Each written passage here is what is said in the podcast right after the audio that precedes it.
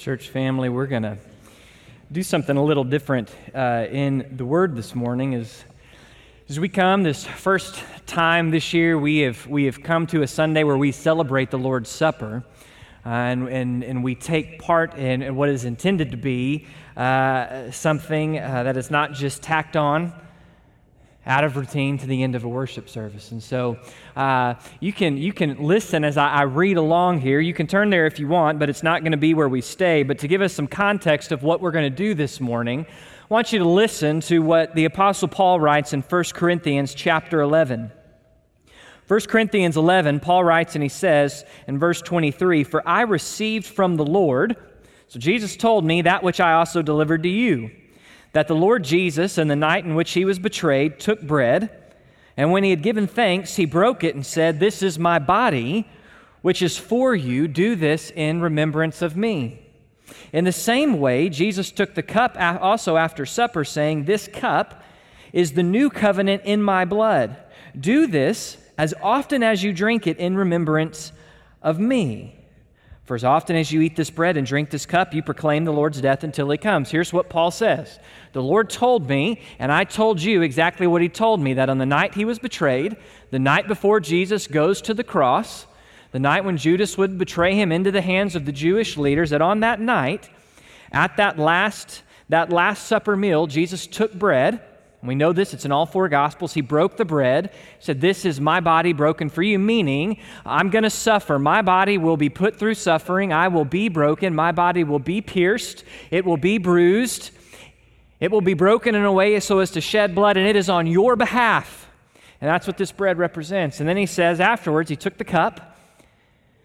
And after giving thanks, he said, This cup represents the new covenant in my blood. Well, what do we mean by the new covenant? Well, prior, or in that time of, of Christ, the world was under, and specifically the, the people of Israel were under the old covenant with all its myriad of sacrifices, with its festivals, all these things, and awaited a new covenant that God had spoken multiple times. Jeremiah 31 31, where God says, In that day I will write a new covenant not a covenant where my law is written on stones, but a covenant where my law is written on human heart. And Jesus says, My blood that is going to be shed, it's on the basis of my blood. It's what my blood is going to accomplish, that's going to inaugurate, that's going to bring about this new covenant. And Jesus is really clear then. As often as you do this, as often as you take a supper like this, do it in remembrance and so, right off the bat this morning, we need to understand that shortly uh, in our time in worship, when we come to the table, what we are doing today, church family, there is a part of what we are doing today which is to remember. We're remembering who He is. We're remembering what exactly He has done, what exactly He has accomplished. But when we come to the table, we're not just coming to remember. Listen to what Paul says back in 1 Corinthians chapter 11 verse 27. Therefore, whoever eats the bread or drinks the cup of the Lord in an unworthy manner shall be guilty of the body and blood of the Lord. But a man must examine himself, and in so doing, he is to eat of the bread and drink of the cup. Paul says this at this table, which, by the way, and we'll make this clear as we, as we, as we go elsewhere in Scripture this morning, only those of us who are in Christ by grace through faith come to the table. You cannot do something in remembrance when you do not have it. Those who are outside of Christ, who do not know the saving power of the blood of Christ, they don't have it to remember. Therefore, this is only for those of us who are believers, who are in Christ from a personal decision of repentant faith in response to the Holy Spirit's conviction by grace through faith.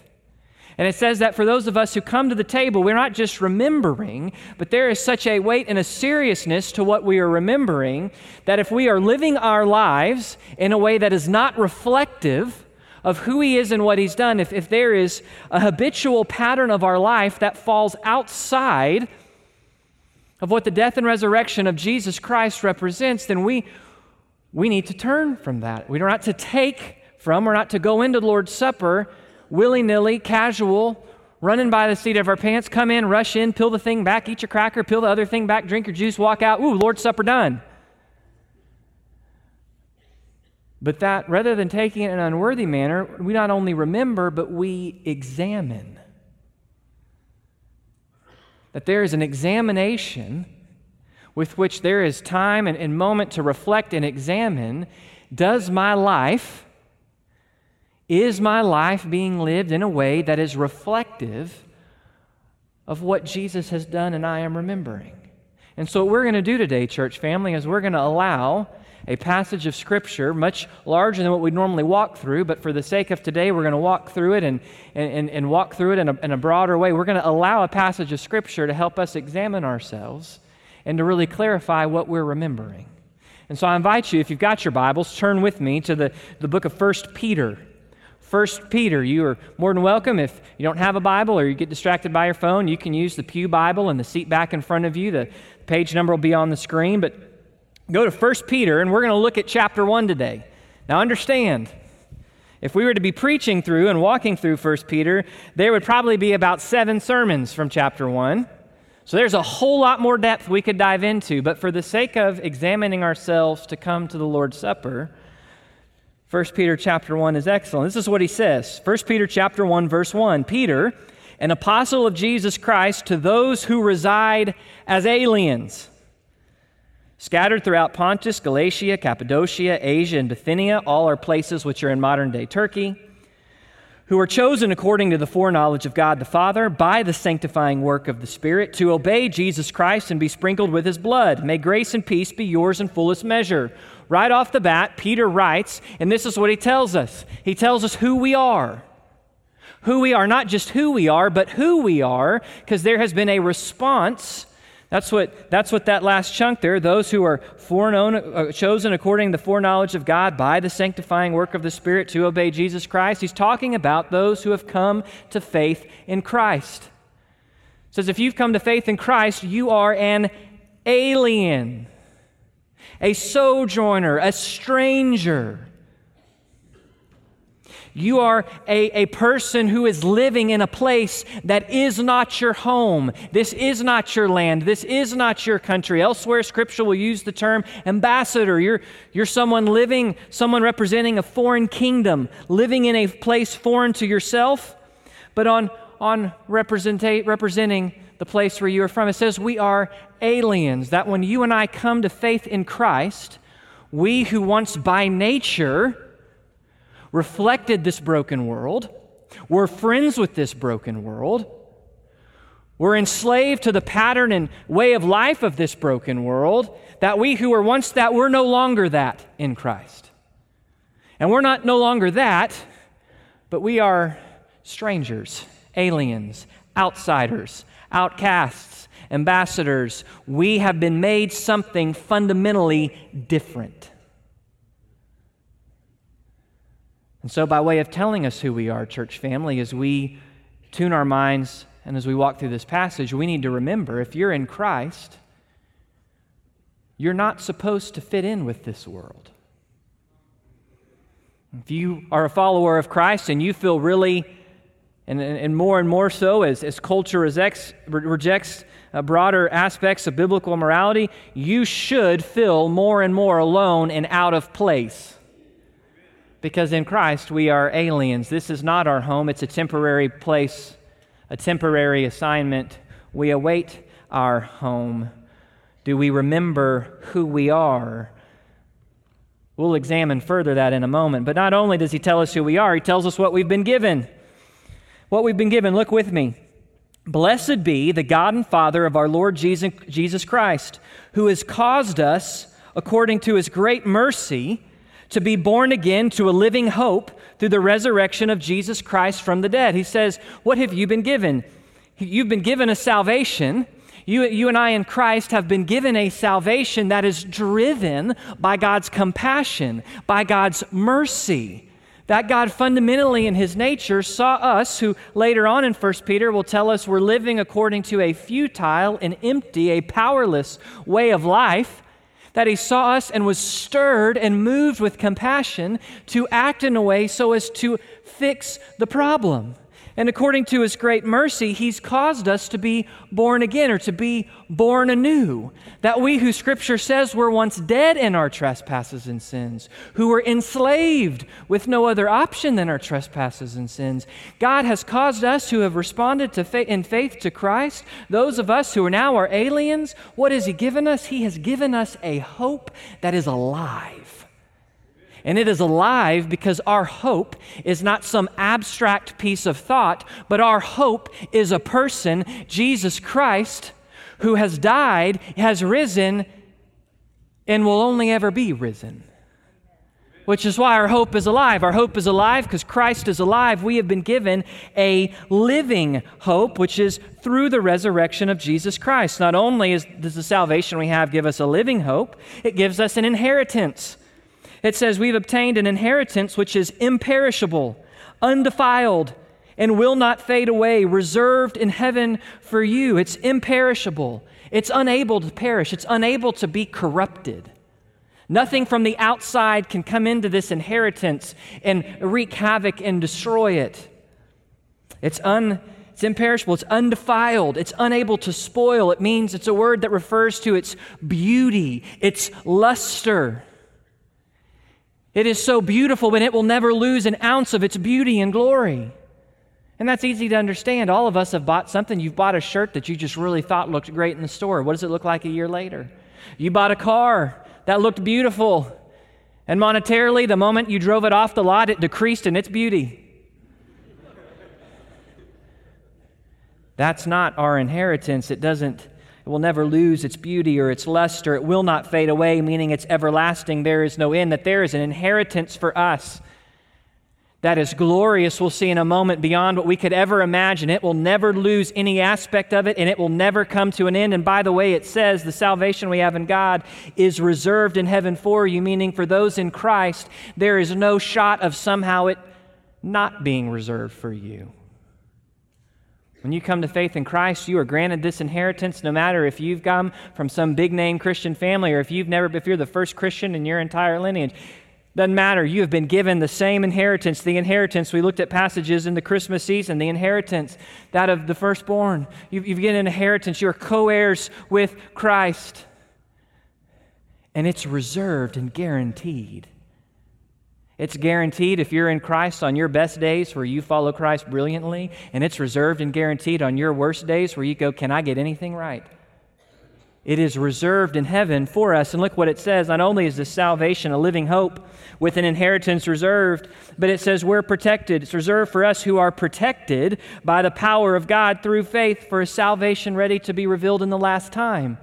The very power of God that spoke the world into being the very power of God that parted the Red Sea, the very power of God that caused fire to fall from heaven, the very power from God that rose Jesus from the grave, the very power of God that is able to, to wash clean by the blood of Christ the sinner, the very power of God that creates us, sustains us, saves us, the very power of God, it says, protects us. That if we're in Christ, we've been given such a salvation that God's protection falls on us. Protection from what?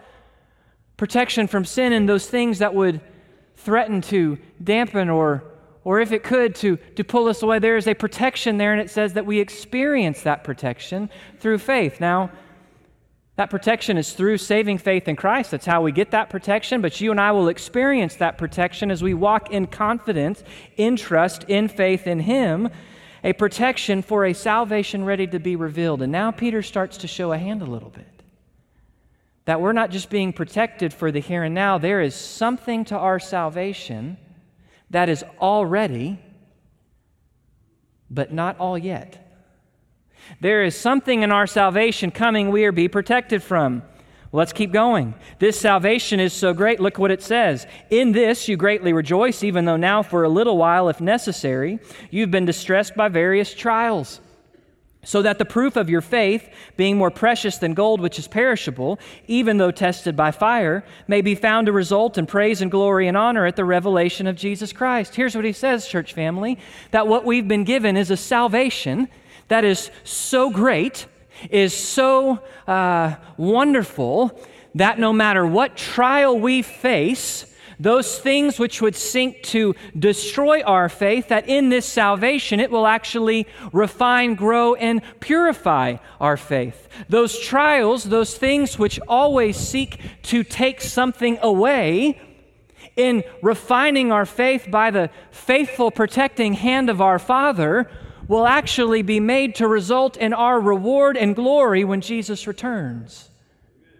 That trials no longer defeat us, rather, now, trials are things that God uses to grow and reward us. This salvation is so great that though we do not see him, we love him with a real love. And though we don't see him now, we trust in him and we rejoice with a joy inexpressible and full of glory that there is the ability now, though, though not one of us has seen Jesus fully in the flesh, and that moment is coming for all of us in Christ, there is the ability now to possess a joy that is unable to be quantified by human words.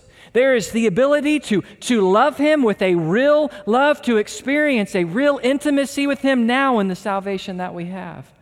Not only that, but this salvation is not something new. It's not too good to be true. It's not something some religious leaders got together and, and pinned to come up with. Look at this, verse 10.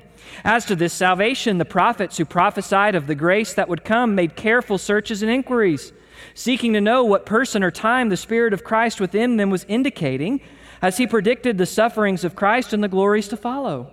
It was revealed to them that they were not searching themselves, serving themselves, but you in these things which have now been announced to you by the, through those who preach the gospel to you by the Holy Spirit sent from heaven. Here's what it says, church family the salvation we have by grace through faith in Jesus Christ, fully God, fully man, who lived, who died, who rose again. That the salvation you and I have, it has been thoroughly vetted, it has been thoroughly searched through. It has been well attested and recorded carefully, written down in His Word, so that what we believe is not just some fairy tale, it is truth that has been carried out from the beginning all the way to now and will be to the end. It speaks to a confidence, and then get this look what it says about our salvation. One little small statement things into which angels long to look. Now, we don't have time to fully unpack that statement, but here's what it says, church family that, that phrase, long to look, it's a very descriptive Greek verb. And it refers to the idea that someone wants to get just a split second glance through that cracked door at, at what's inside. The way I always think of it in my mind is every kid knows where your Christmas presents are hidden. It's mom's closet. And if you're a good rule abiding firstborn, you'll never just go and open the closet door and look. But you will be sneaky and try to find ways to go into mom's room when the door's cracked and try to quickly peek through that door to see the glory that's inside. It says the angels who are without sin, who are in the presence where God's glory is on full display, who as of right now possess a greater power and splendor than, than we do. It says they wish they could get a quick, fast look through the crack of the door of heaven at what you and I have in Christ now and in what is coming. Church family, do we really realize what we have been given in Christ? Or do we just know some facts to rattle off? Do we really understand? We have been given a salvation that is reflective of God's mercy, that fills us with a hope that is alive. We have an inheritance to look forward to that will in no way lose its luster or end. We are protected by the power of God. Trials are transformed. We possess the ability to love, and we believe something that's not just a coalition of facts that some, some weird guys from Galilee tried to come up with, but is well attested. We have right now what the angels will never even know. Do we know what we have? Do we remember what we have? Or are we more distracted in a world of sorrow by all the things of the world we don't have? Now let's keep moving forward. We've been told who we are. We're aliens. We've been told what we've been given. A salvation so great, even the angels wish they could give just a split second. So, what does all this mean? Who we are and what we've been given leads to a transformation. Look with me, verse 13. Peter says, Therefore, in light of all of this, by girding the loins of your mind for action, by keeping sober, fix your hope completely on the grace to be brought to you at the revelation of Jesus Christ. As obedient children, do not be conformed to your former lusts, which were yours in ignorance, but like the Holy One who called you, be holy. That's the command, yourselves and all your behavior, because it is written, You shall be holy, for I am holy. He says, in light of all of this, in light of who you are, church family, in light of what we've been given in in Christ, we are to fix our hope. We are to set our hope. We are to hope. Notice what it says. We are to hope in the glory to be, the grace to be revealed. Because you see, in our salvation, there's a past element.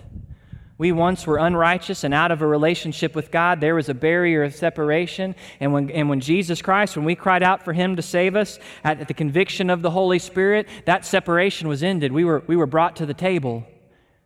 We were adopted into God's family. There is a present element where the Holy Spirit of God who lives inside of us he is sanctifying us. He is taking His holiness and working it out. He is exposing uh, ways of sin and ways of thinking that fall out of alignment of the Word, and He is molding and shaping us through the course of this earthly life into the image of Christ. And there is a future element where Christ returns where the dead in Christ will rise first, where those who are alive will be caught up in the air, where the fullness of our salvation, where our bodies will be transformed from broken vessels into bodies like Christ's, which are imperishable and unable to fade away, uncorruptible, where we will be given an inheritance, where we will see Him face to face. This is the grace that is to be revealed to us. And it says, church family, that in light of who we are, in light of what we've been given, in light of, of, of what the table represents, we are to hope on what is coming and by the way, hope, the biblical word for hope, is not the English word for hope. The English word for hope is probably better defined as wishful thinking. Really hope the Cowboys win tomorrow night. They could, they could not. They may, they may not. No, biblical hope is not, I hope, I wishful think. Biblical hope is this idea there is something here in the future that has yet to happen now, but it is absolutely guaranteed. There's no way it's not happening. And because it is guaranteed, it impacts the way I live and move and breathe in the now. That's what biblical hope is. It says hope. And by the way, it tells us how to hope. It tells us how to hope. Those, uh, your Bibles are probably translated like mine prepare your mind for action, keep sober in spirit. Those are actually participles in the Greek, which tell you how to hope. How, how do we actually fix our hope? Well, it's by, it's, it's by gearing up your mind. It's, it's not through slothfulness, it's not by happen chance thinking, it's, it's through girding up the loins of your mind. It's through taking action, preparing my thoughts. It's through being sober minded, meaning nothing from the outside causes me to think in ways that are lesser or false. It's going to be through a fierce determination of the grace and power of God in our lives to take captive our thoughts and to direct our glance at, at, at the reality of what is coming and then to think in light of that. That's how you fix your hope. And I simply point out to say this you're not going to feel your way into fixing your hope.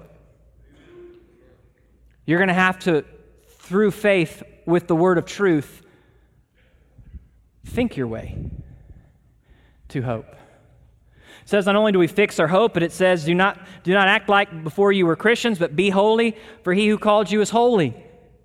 That word holy means set apart, distinct. There should be something different, church family. We've already seen that. It's tied into who we are. We're aliens. So, what, what makes us aliens is what we've been given, and, and it makes us even more alien because of what we've been given, calls us to be holy. Calls us to be holy. Not only that, but look what else he says. If you address the Father, the one who impartially judges, meaning he doesn't show favoritism according to each one's work, conduct yourselves in fear during the time of your staying on earth. It says, The one whom you call Father, you know that He's Lord. You know these are going to be an evaluation of your life. You know God doesn't play favorites. Let me put it real practical. I'm not going to get before Lord one day and go, Hey, Jesus, don't forget, I know the last name's different, but I'm part of that Draper dynasty. God's going to, I don't care. You're going to get for the Lord and be the first believer from your family, and you're going to go, Lord, please have mercy. I'm the only believer from my family. And He's going to go, I don't care. There is no partiality or favoritism with God in His judgments of our lives. Each one of us stands individually on our own, and the standard is the same for all of us. And he says, during the time, and it closely ties to be holy. If be holy means live a life that is distinct, live a life that is distinct from this world because it is, it is completely and totally dedicated to the living out of God's character as revealed unto his word by the power of the Spirit living within, then fear means this don't live a life of casual flippancy. Take God serious. That's about as, as common day, everyday vernacular as I can make the term fear there. It means reverence, it means awe, it means respect. There's something beautiful with it, there's something uh, massive in grandeur where you realize our smallness, but it simply means this God knows He's God and He expects us as His children to take Him serious. Not only this, but what else are we to do? Drop down with me, look in verse 22. Since you have in obedience to the truth purified your souls for a sincere love of the brethren, fervently love one another from the heart, from the very core of our being, from the very place where our volition lies, from the place where our will lies, where, where the place, the very core, what makes us who we are. Being told who we are, being told what we have, and what it means to how now shall we live. We live fixing our hope on what is to come. We live holy, set apart, carrying out God's character. We live taking God serious. And is it interesting that, that the other thing he specifies is we live with a fervent, passionate, deep, unconditional love for each other.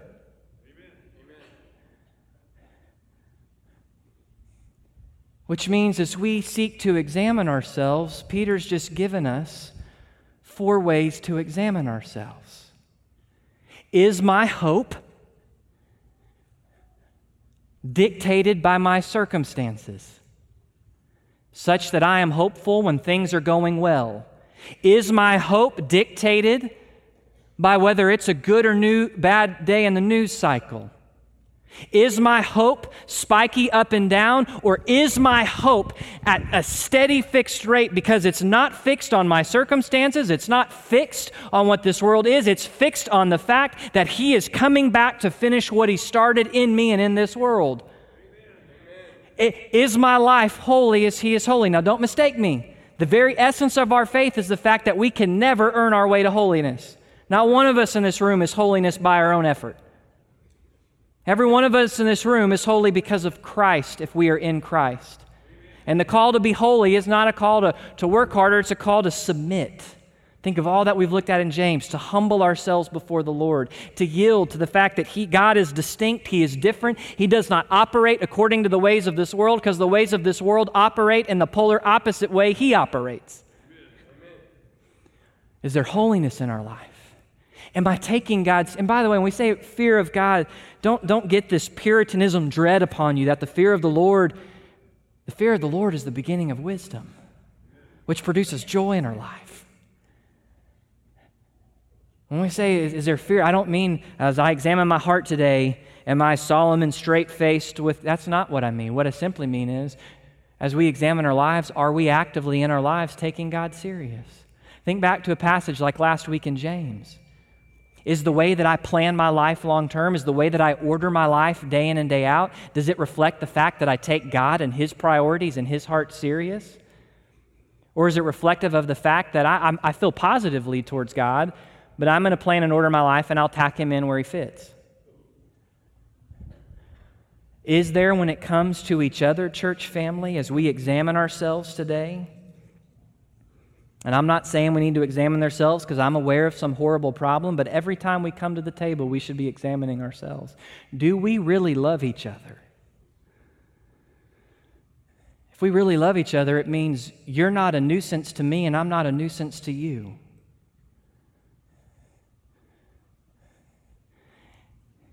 It means I don't get mad at the old slow songs and I don't get mad at the new fast songs. Instead, I go, you know what? Brother, sister, I love you so much, I'd happily give everything that I like in my style for your good in Christ. Is there a fervent passion in the way we love one another? These are the things with which we examine.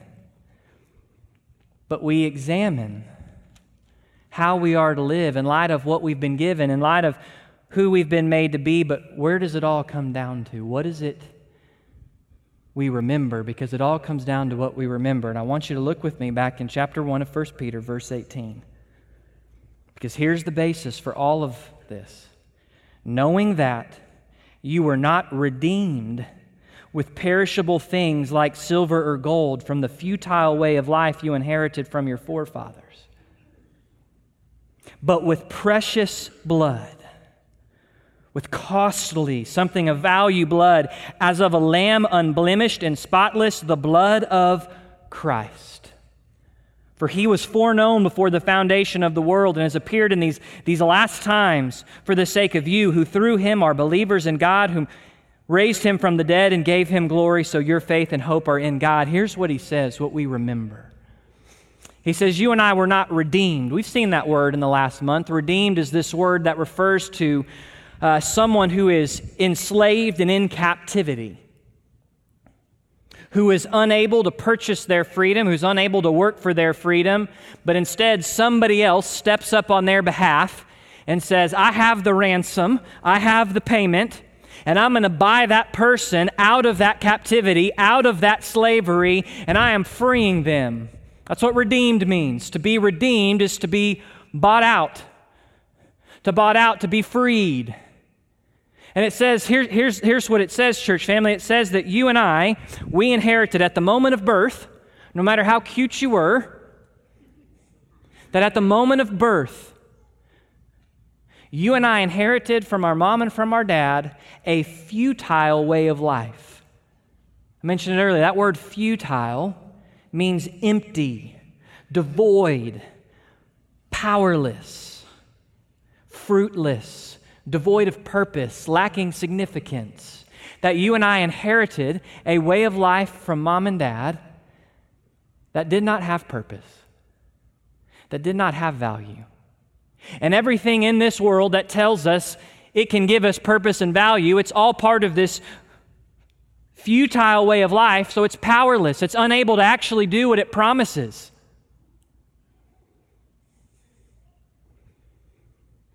And scripture is really clear that that futile way of life that we inherited is called sin, unrighteousness. Romans 3 says, For none are righteous.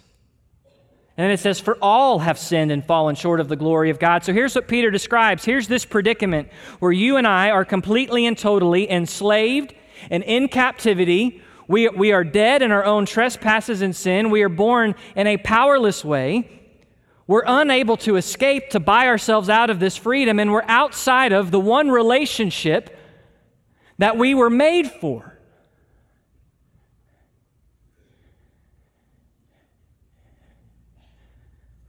But yet, you and I today, if we're in Christ, we find ourselves in that relationship. We find ourselves freed from the power of sin and death. Well, how did we get there? Well, it's not because we did anything we didn't. We were the ones in captivity. We were the dead one. A dead, you know how much a dead body can do? Nothing. Nothing. It's not that we called out. It's not that we loved him. Scripture says we didn't love him. Instead, he loved us.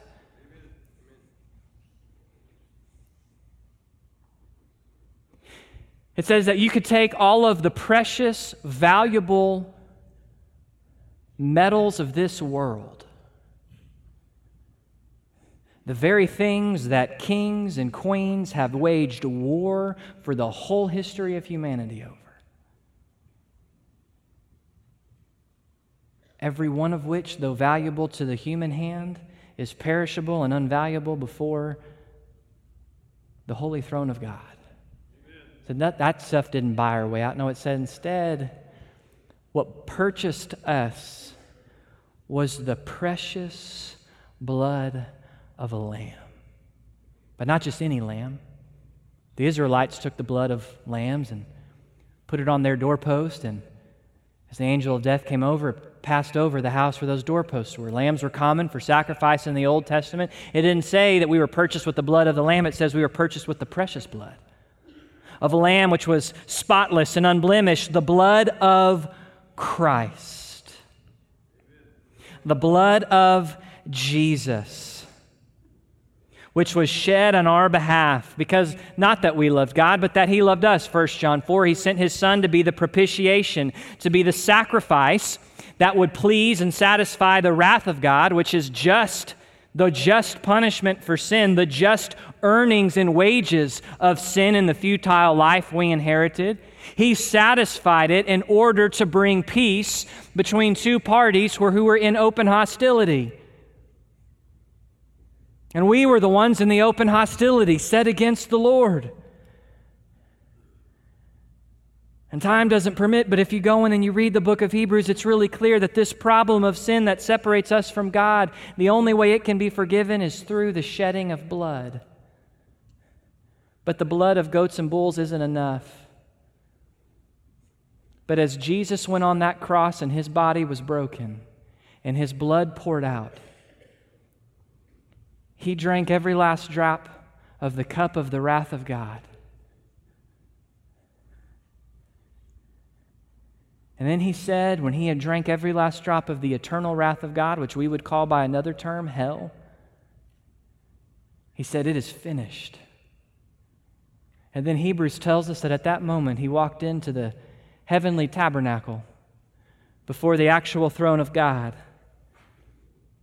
And he didn't lay down blood of bulls and goats. Instead, he laid out his own precious blood on that altar to satisfy the just wrath of God, that any who would believe would be covered in that blood and made right with God, whose sins would be washed away, who, though they were crimson, would be washed white as snow. And then he took his seat at the right hand of God because the work is done. The sacrifice was made once for all. What we mean once for all is we mean once for all time.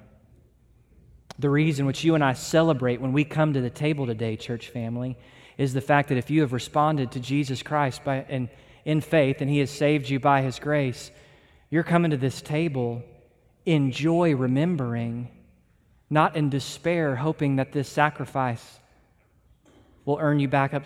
No, there's no more sacrifice, church family. Jesus is it. His work is finished as far as paving the narrow path that one might find reconciliation in life with God. We remember, church family, that Jesus shed his blood, we remember that the weight of our sin is so eternally heavy that the only payment that could cover our sin was God Himself dying on our behalf. And by the way, Jesus Christ dying on our behalf, it wasn't a backup plan says it was foreknown before the foundation of the world. God wasn't surprised by our rebellion. By the way, it didn't put Jesus out. It says in Hebrew, for the joy set before him, he endured the cross. Church family, we have much to remember today as we come to this table. And as we remember, we examine, for what cost God much cannot be cheap for us. What we mean by that is it is an absolute free gift of grace to be saved by God. But understand, if we are being saved by God, it's not just because we need the sin forgiven. We need the sin forgiven because we know we were made in the image of God for God to be in relationship with God. And when Jesus Christ saves us, He doesn't save us so we can keep living and looking and breathing like our futile way of life. Oh no, church family. He saves us that we might taste and see that He is good that we might joyfully fear him and that holiness might pervade our life, that our hope, a real hope in the midst of a world that is full of despair, a real abiding present hope would exist in our life, and a hope that does not disappoint because the moment where Christ returns is coming. And so we don't just remember what Jesus did, we look forward to what's coming. As we examine ourselves to see are we really remembering in a way that our life reflects what we celebrate at this table?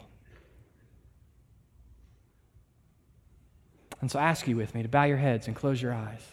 And we're going to move into a time of invitation. And Father, we, we do recognize the seriousness of what your table means.